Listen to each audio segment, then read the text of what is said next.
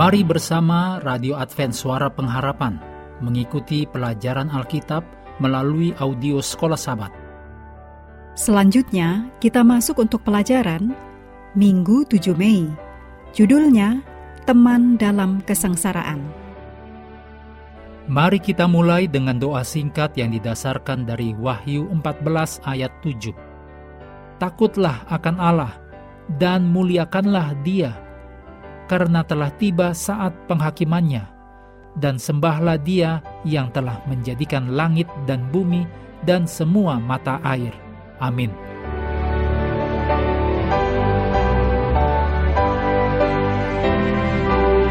Setelah kenaikan Yesus ke surga yang dicatat dalam kisah 1 ayat 9, Yesus mendatangi rasul terakhir yang masih hidup, yaitu Yohanes, di Pulau Patmos, tempat Yohanes diasingkan oleh Kaisar Romawi yang kejam, Domitianus. Dalam Wahyu 1 ayat 9, Matius 13 ayat 21, Kisah para Rasul 14 ayat 22, dan Yohanes 16 ayat 33. Kesemuanya berisi pekabaran untuk semua orang yang mengikuti Yesus di dunia ini, yaitu mengalami kesengsaraan, menderita penindasan, penganiayaan, kesesakan. Terpisah dari dukungan keluarga, teman, dan komunitas Kristen, Yohanes tidak ditinggalkan sendirian dalam kesengsaraan dan kesulitan yang dia hadapi sebagai pengikut Yesus. Pelayanannya belum berakhir, kesaksiannya belum lengkap.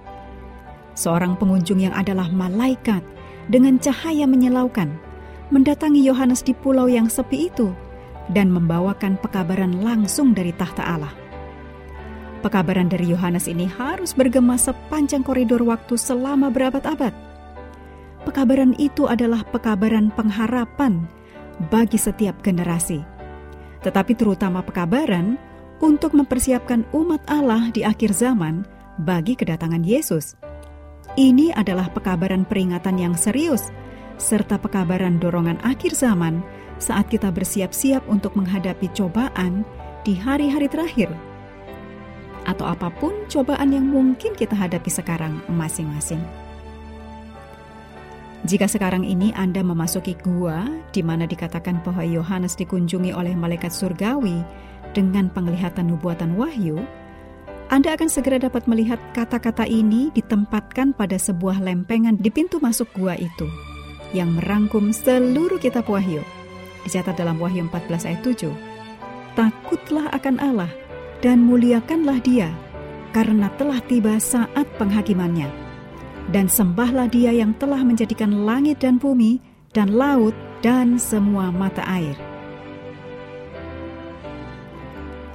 Masalah utama dalam kitab Wahyu adalah penyembahan. Kita diciptakan sebagai makhluk yang menyembah.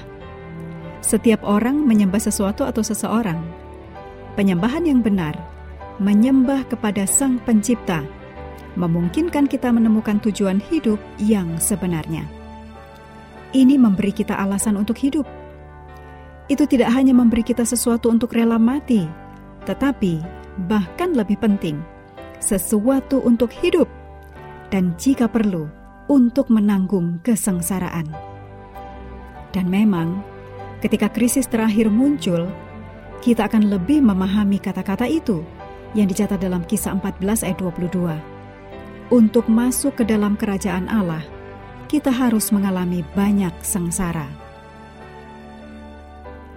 Jika hamba-hamba Tuhan yang setia, seperti Yohanes, menghadapi penderitaan dan kesengsaraan, maka kita perlu berpikir bahwa diri kita juga akan menghadapi masalah seperti yang sudah ditekankan dalam 1 Petrus 4 ayat 12 sampai 15. Mengakhiri pelajaran hari ini, mari kembali ke ayat hafalan Wahyu 4 ayat 11.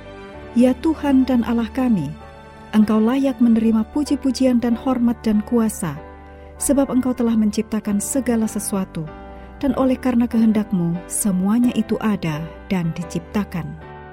Kami terus mendorong Anda untuk mengambil waktu bersekutu dengan Tuhan setiap hari, bersama dengan seluruh anggota keluarga, melalui renungan harian, pelajaran sekolah sabat, juga bacaan Alkitab sedunia, percayalah kepada nabi-nabinya.